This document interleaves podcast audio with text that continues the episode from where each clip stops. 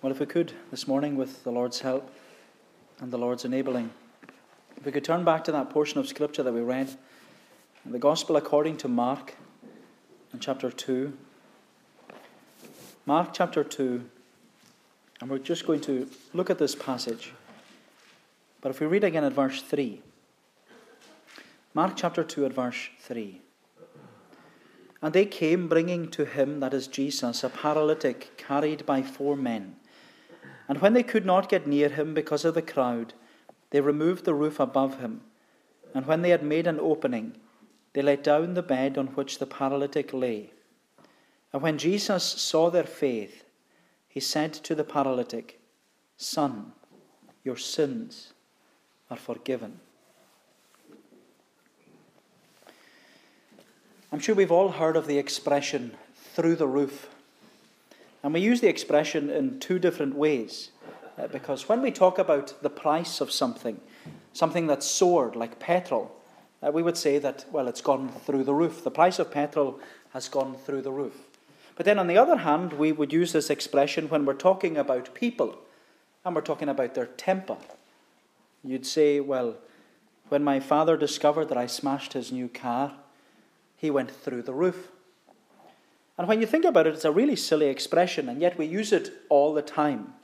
Because when we talk about prices or petrol or people, we say that, well, they went through the roof. But we talk about them going through the roof from the inside out. And yet, when we're looking at this passage this morning, we see that this paralyzed man, he came through the roof from the outside in. And I don't suppose anyone would want to try that today. Uh, not only because our roof is so high, but well, we've just had it finished. And as I said, we're so thankful to the Lord for the completion of our roof. We're thankful to the Lord for uh, the financial provision of the congregation to get the work done. We're thankful to the Lord for Alec Murray Construction for working on the roof, and they've done a great job. It's very, very neat. And we're thankful to the Lord for the weather. The weather hasn't hindered them at all and the job was done so smoothly and so efficiently. There's a lot to thank the Lord for. That we've managed to repair the roof of our church so that more and more people will come and hear about Jesus. But you know, in the passage we're considering this morning, there were four men who destroyed the roof of a church in order to hear more and more about Jesus. Because these four men, they went to great lengths in order to ensure that their paralyzed friend met with Jesus. But in this passage, we see that it's not only the men who are active, Jesus is also active. Because in this passage, we see Jesus doing three things we see Jesus speaking, we see Jesus seeing, and we see Jesus saving.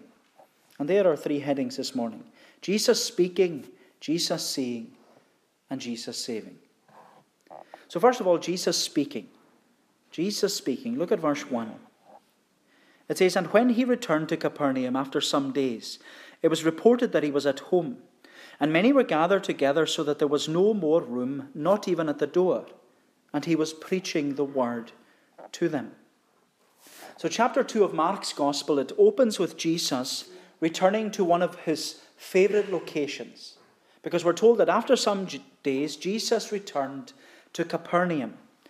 He had gone through all the cities and villages around the region of Galilee. He, had, he was teaching in their synagogues. He was preaching the gospel of the kingdom. He was healing every disease and every sickness. And yet Jesus returned home to Capernaum. Now, Capernaum it was a, a little fishing village along the sea coast of Galilee. And it was a familiar place because it was the home of the Apostle Peter. But Peter's home was also the local church. That was where people from the community, they all gathered together to hear Jesus preach. And the event of Jesus preaching, it was a regular occurrence, and it was actually a highlight of the community. And as word got about that Jesus had come home and he was preaching in Peter's home, more and more people they came to hear Jesus preach. And on this particular occasion, there were lots and lots of people who came to hear Jesus preach because we're told in verse 2 that there were so many people that there was no more room, not even at the door. The local church in Peter's home, it was bursting at the seams with people wanting to come and hear Jesus preach. And they came because the teaching of Jesus, it was a new phenomenon. We're told back in chapter 1 that when people heard Jesus speak, they all said, What is this? A, a new teaching with authority. They wondered at what Jesus was speaking about and it intrigued them. They were interested in what Jesus had to say. And the more people that became interested, the fame of Jesus had spread throughout the surrounding regions of Galilee. And the crowds, they gathered together into this local church in Capernaum just to hear Jesus speak. But notice what Jesus is doing here. Jesus is speaking, Jesus is preaching. More specifically, we're told at the end of verse 2 Jesus preached the word to them. Jesus preached the word to them. And this is important because the ministry of Jesus was not just about cleansing lepers and casting out demons and giving the blind their sight, the lame to walk, the deaf to hear, and raising the dead to life. No, the ministry of Jesus was about preaching the word. Yes, miracles were wonderful, and there, were, there was a glorious display of his, his power and the compassion of Jesus. But as we know, Jesus came with a greater intention and a greater purpose than just to provide physical healing. Jesus came with a message of salvation. Jesus came with good news.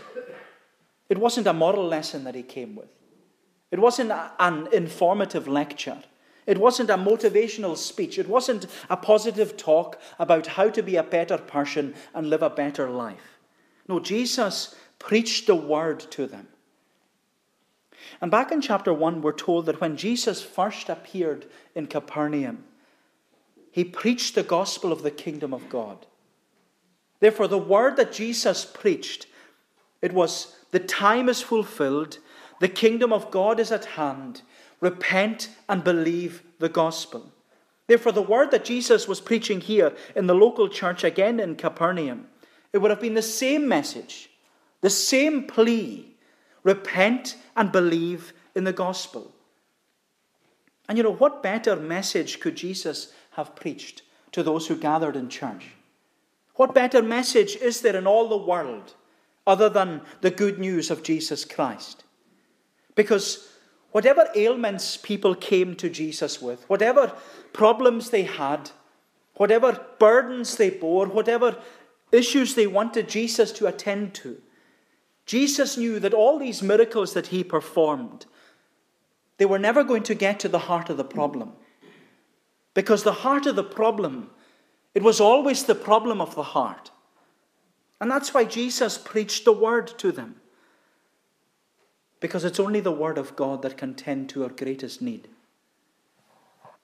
And you know, this is the wonder and glory of the gospel that Jesus Christ is the word of God. Jesus is the word who became flesh and dwelt among us. And we're told here that Jesus preached the word to them. Jesus preached about himself. He preached about who he is, that he is the Messiah, he is the Son of God, he is the one who has been sent to be the Savior of sinners. He came to preach about who he is and why he came. He came not to call the righteous, but he came to call sinners to repentance. And he's come to call us to repent and believe in the gospel. Jesus has come to call us to turn from our sin and to commit our life to Him. And you know, my friend, as the people of Capernaum, as they gathered together in their local church, squeezing in just to hear Jesus preach, He preached the word to them. And you know, in our local church here in Barvas, it's that same word that must be preached. Because nothing else will do. Nothing else will change lives. Nothing else will convert you. Nothing else will help you. Nothing else will give you hope in the midst of uncertainty.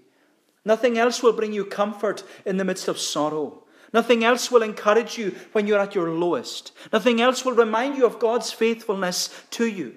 Nothing else will show you that your sins can be forgiven and washed as white as snow. Nothing else will tell you that you're a great sinner in need of a great Savior.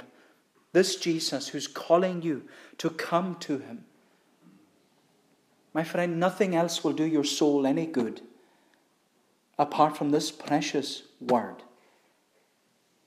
And Jesus preached the word to them. He preached the word to them. But you know the sad thing about the people of Capernaum? They had heard it all before. They had heard it all before. Do you know that there was no village in the whole of Galilee that heard the gospel as much as those in Capernaum? Capernaum was the place where Jesus performed many miracles. Capernaum was the place that Jesus delivered many sermons. And even though the people were amazed and they were astonished and they were filled with wonder because of all of, all of Jesus' miracles, even though the people enjoyed listening to Jesus preach, they didn't respond to the word that he preached. They were still unconverted. They were, their hearts were still hardened to the gospel. And I say that because when Jesus later spoke about this village of Capernaum, he used very solemn words. Jesus said, Capernaum, you will be brought down to hell. For if the mighty works done in you had been done in Sodom, he says, it would have remained until this day. But I tell you that it will be more tolerable on the day of judgment for the land of Sodom than for you. You know, they were solemn words to a community that had heard so much of the gospel. They'd seen Jesus time and time again, and yet they did nothing with it. They did nothing with it. J.C. Ryle, the 19th century preacher, he says in his commentary, he says, We forget that the people of Capernaum, they heard the most faultless preaching. And they heard it confirmed by the most surprising miracles. And yet they remained dead in their trespasses and sins. Never was there a people so highly favored as the people of Capernaum. And never was there a people who appear to have become so hard. J.C. Ryle says, Nothing seems to harden man's heart so much as to hear the gospel regularly and yet deliberately prefer the service of sin and of the world. And you know, here we are in our little Capernaum. Many people in here, are just like the people of Capernaum, where you come to your local church to have the Word of God preached to you. And it's safe to say that you hear the gospel regularly, and yet you deliberately prefer the service of sin and the service of the world. And instead of your heart softening under the message of the gospel and under the preaching of God's word, the only change that seems to be taking place in your experience is that your heart is hardening. Because, my friend, here we are. We're back again back in our local church, and you're sitting probably in the same pew you were sitting in four months ago, and you're still in a lost condition. Nothing has changed. Your heart is still hardened to the gospel. But the wonder of it is, Jesus is still speaking to you. And He's speaking to you again. And He's saying to you again, it's time to repent and believe in the gospel. It's time for you to turn away from sin and commit your life to Jesus Christ. Because now is the accepted time. Today is the day of salvation. And so in the local church in Capernaum, we see Jesus speaking. But then, secondly, we notice Jesus seeing. Jesus seeing. Look at verse 3. And they came, bringing to him a paralytic carried by four men. And when they could not get near him because of the crowd, they removed the roof above him. And when they had made an opening, they let down the bed on which the paralytic lay. And when Jesus saw their faith, he said to the paralytic, Your son, your sins are forgiven. And what I want us to notice about these verses is that Jesus saw them. Jesus saw them. Jesus saw four men who carried this paralyzed man to their local church. Because we're told, as it says in verse 3, and they came, bringing to him a paralytic carried by four men. And when they could not get near him because of the crowd, they removed the roof above him. And when they had made an opening, they let down the bed on which the paralytic lay. And when Jesus saw their faith, he said to the paralytic, Son, your sins are forgiven. Jesus saw them. And what's remarkable is that these four men, we don't have a name for them. They have no name. These four men are not identified. They are four unsung heroes. Because, well, no one would recognize them for their effort. No one would take notice of them for their determination. No one would praise them for their commitment. But Jesus saw them. Jesus saw them. And what Jesus saw about these four men was their faith. Jesus saw their faith. And you know, it ought to be a reminder to us that nothing we do for Jesus goes unnoticed however small it may be. Nothing we do for Jesus goes unnoticed. Jesus saw their faith. They had the faith to believe that Jesus, Jesus was able to heal their paralyzed friend. And they were determined to bring him to the feet of Jesus. And you know, it must have been amazing to be in church that day. It must have been amazing to, to have squeezed into, into the house to be among this crowd squeezed into, into Peter's home. And these four men, they would have come there carrying this man. They would have seen that people were at the door. There was no way to get in. But that didn't put them off. That didn't deter them. That didn't cause them to give up. When they saw the staircase that led up to the roof, which was a common feature of the houses in Galilee, they would have just climbed the stairs, carrying their friend. And when they got onto the roof, it, it wouldn't have been too difficult for them just to remove the tiles and scrape away this coating mixture of clay and, and hay. It wouldn't have been difficult for them to make a large hole for, big enough to let their paralyzed friend through the roof. You know, it must have been amazing to be in church that day.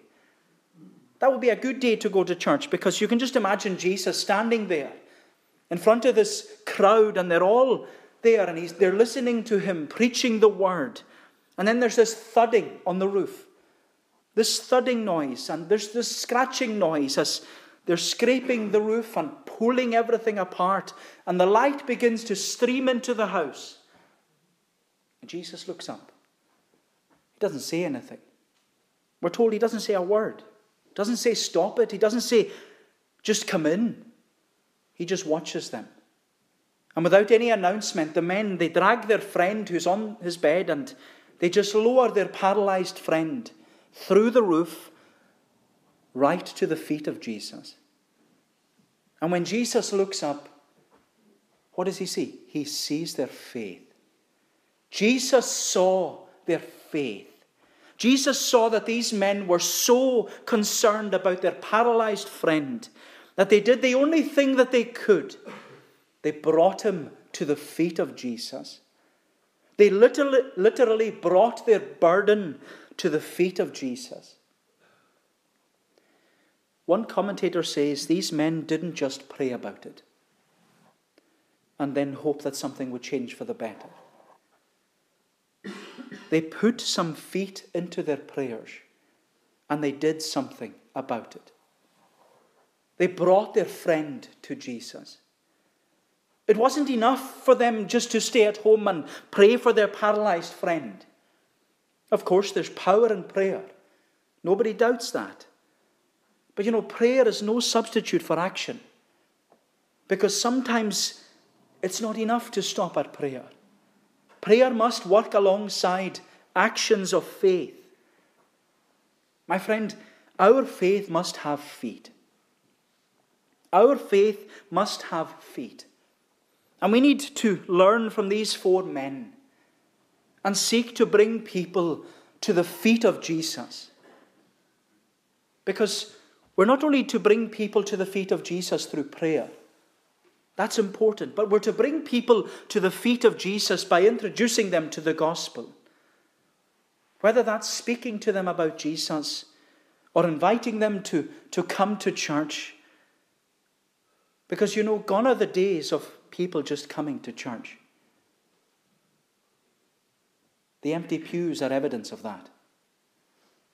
Gone are the days of every home from the community being represented in church. Gone are the days of expecting people just to walk through the door. And yet, the Great Commission, it's still the same go. Go into all the world, preach the gospel. We're to go to the people of our community with the gospel. We're to invite them to seek the Lord. We're to invite them to come to church. And we need to take our responsibility seriously. And our motivation, it always must be out of love and a genuine desire to see these people saved. Because, you know, when we look at these men of faith, they brought their paralyzed friend to the place where Jesus was to be found. And they brought their paralyzed friend to the place where the word was preached. And that's where we're to bring people. We're to try and encourage people to come to the place where Jesus is to be found and the place where the word is proclaimed. And we're to invite them and urge them and exhort them and encourage them and compel them and plead with them and persuade them whoever they are, whether they are our friends, our family, our neighbours, we're to encourage them to come to the feet of Jesus. And I know that for some of you, you've been asking your friends, your family, and neighbours to come to church for years. And maybe you've tried and tried. But I want to say to you don't give up. Don't give up. Don't stop asking. Keep going to them. Keep asking them. Keep inviting them. The amount of people I ask to come to church, and they always say no. Well, most of them. And I say to them, Do you want me to stop asking you? And they say, No. Don't stop asking me. So, my friend, don't stop asking them. Don't stop asking them. Keep inviting them because our responsibility is to invite them. What they do with the invitation, it's up to them. It's entirely up to them. But, my, my friend, if you aren't inviting people to come to church, if you aren't speaking to people about Jesus, if you're not speaking to them about their, their precious soul, then you know it's a hard question, but we have to ask ourselves how much do I love my unconverted friends, family, and neighbours to keep this message from them? How much do I love my family to allow them to go their own way? How much do I love my neighbours to just contain this message within my own boundary? How much do I love those whom I work with to withhold this good news from them? And the Bible reminds us of the importance of inviting people to come and see their need of Jesus. Because the Bible says if our gospel is hidden, it's only hidden to those who are lost. If our gospel is hidden, it's hidden to those who are lost. My friend, no matter how difficult it may be, and believe me, I know it's difficult, no matter how uncomfortable we may feel, and yes, I know it's uncomfortable, and I know how much of a challenge it is, but you know, we need to be concerned we need to be active. We need to be determined. We need to be committed, like these faithful friends, and bring people to Jesus. Because you know, we have no idea what will happen when they meet with Jesus. These four men, they didn't know what Jesus would do. But they had the faith to believe that Jesus could save their paralyzed friend. That was enough for them to bring them, to bring them, this man to the feet of Jesus. And you know, that's what I'd like us to consider lastly. They brought this man so that he would be saved. So we've looked at Jesus speaking, Jesus saying. And then lastly, we notice Jesus saving. Jesus saving. Look at verse 5. And when Jesus saw their faith, he said to the paralytic, Son, your sins are forgiven. Now, some of the scribes were sitting there, questioning in their hearts, Why does this man speak like that? He is blaspheming. Who can forgive sins but God alone? What Jesus said at church that day, it wasn't what everyone expected to hear. Because everyone expected Jesus to say, as he had said before to many other people, they expected Jesus to say to this paralyzed man, Get up and walk. But when Jesus said, Your sins are forgiven, Jesus reminded the congregation that the man had a far greater problem in his life than his paralysis. Of course, being paralyzed was a difficult problem for this man. He couldn't walk, he couldn't work. He was poor because he couldn't work, and he depended upon everyone around him for help. And Jesus, he knew all this. He knew everything about this man. But Jesus also knew that this man's greatest problem in life, it wasn't his paralysis, it was his sin because his sin had separated him from God. His sin had destroyed his relationship with God. His sin was even the reason why he was paralyzed. It may not have been an actual sin that caused his paralysis, but whether it was a disease or an accident that happened or he was born paralyzed, sin was the root cause of it all that caused his suffering and his discomfort and his his pain. And yet, what we see here is that with such compassion, Jesus speaks directly to this man and he saves him as only Jesus can. He says, Son, Son, your sins are forgiven. But of course, what Jesus said at church that day, it sparked an argument. Because the scribes, they had come along to hear Jesus preach. And they'd all come in their fine apparel, they'd all marched in to get a front row seat in the local church, and they came to hear the doctrine that Jesus preached, and they came to see what kind of miracles Jesus performed. And as overlords and judges of Jesus, the scribes, they were sitting there, not opening their mouth, but questioning in their hearts, wondering what Jesus was doing. And in their heart, they're claiming, well, Jesus is blaspheming, he's robbing God of his honor. Who can forgive sins but God only? And you know, the, the scribes, their theology was right. It's only God who can forgive sin. But that's the point. Jesus isn't any ordinary man. Jesus, he's presented to us on the pages of Scripture as the God man. He's God manifest in the flesh. He's Jesus Christ, the Son of God. This isn't any ordinary man. This is the Savior of sinners. And you know, I love the question that Jesus asked them. It says in verse 8 And immediately Jesus perceived in his spirit that they thus questioned within themselves and said to them, Why do you question these things in your hearts? Which is easier? To say to the paralytic, Your sins are forgiven, or to say, Rise, take up your bed, and walk? Which is easier, to forgive sins or to heal? And for the scribes, they could do neither. But you know, if I was to say to you today, well, your sins are forgiven, your sins are forgiven, your sins, they're forgiven. If I was to say that to you today, no one would know if I was telling the truth or not. If I had this prestige about pe- around people, that they thought that everything that came out of my mouth was the truth, and I said, Well, your sins are forgiven, no one could argue against it. There would be nothing that could prove or disprove that I had forgiven your sins.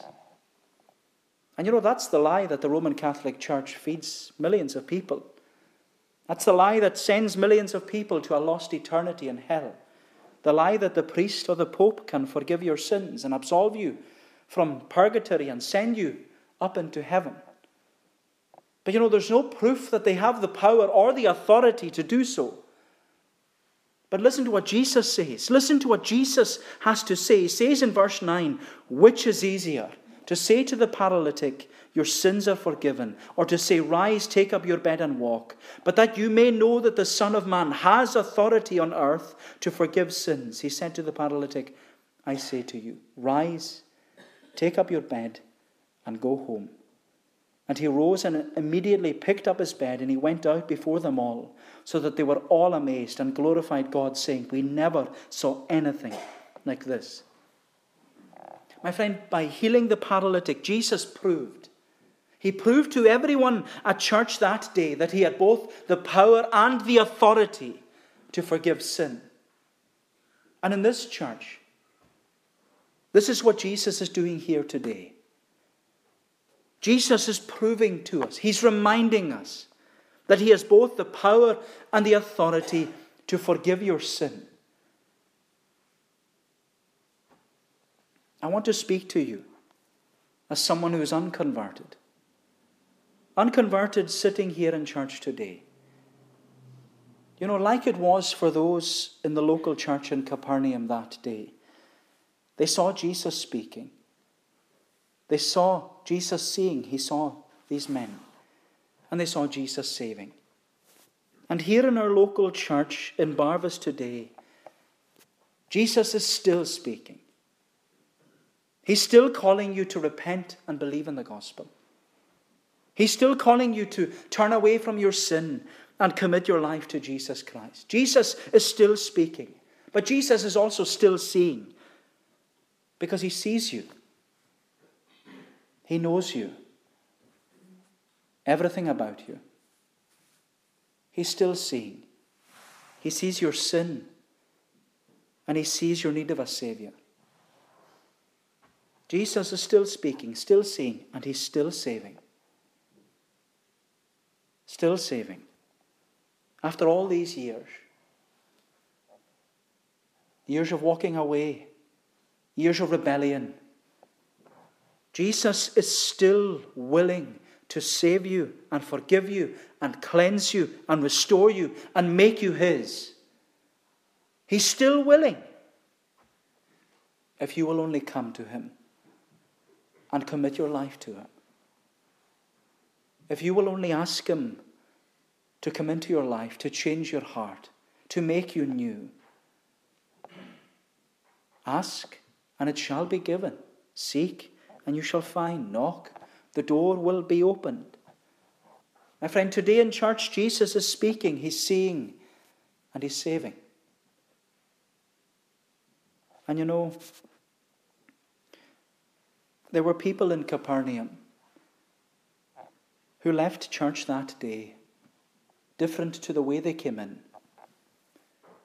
because they saw and heard from Jesus. And what they saw and heard, it had an effect upon them. We read in verse 12 that they were rejoicing in Jesus and his salvation. But of course, we know that there were others who left church that day not rejoicing but rejecting Jesus and his salvation. The question I want to leave with you how will you leave church today? How will you leave church today? Will you leave church today rejoicing in Jesus and his salvation? Or will you leave church today once again rejecting Jesus and his salvation. Jesus speaking, Jesus seeing, Jesus saving. My friend, how will you leave church today? May the Lord bless these thoughts to us. Let us pray. O Lord, our gracious God, we give thanks to Thee that Jesus is able to meet us at our point of need. And whatever our need is, whether it's our lost estate, whether it's our need for growth in grace, whether it's worries or concerns, we give thanks to Thee that this Jesus is one who speaks to us. He is one who sees our need, and He's one who's able to save to the uttermost. Help us then to trust Him.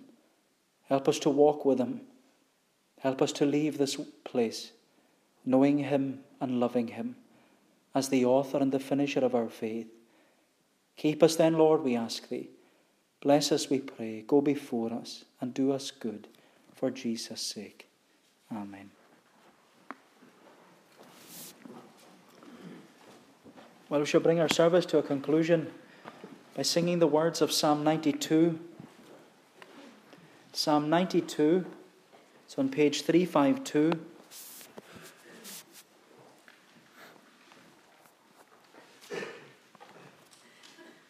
To remind you that there's tea and coffee provided after the service, uh, so please do stay behind uh, for a cup of tea and a time of fellowship if you can. So, Psalm 92, we're singing from the beginning down to the verse marked 4. And Psalm 92, it's a song for the Sabbath day. It's how we're meant to spend the Lord's day. That's what the psalmist reminds us. And he says in verse 1 To render thanks unto the Lord it is a comely thing, and to thy name, O thou most high, due praise aloud to sing, thy loving kindness to show forth when shines the morning light, and to declare thy faithfulness with pleasure every night. Psalm 92 from the beginning down to the verse marked 4 to God's praise.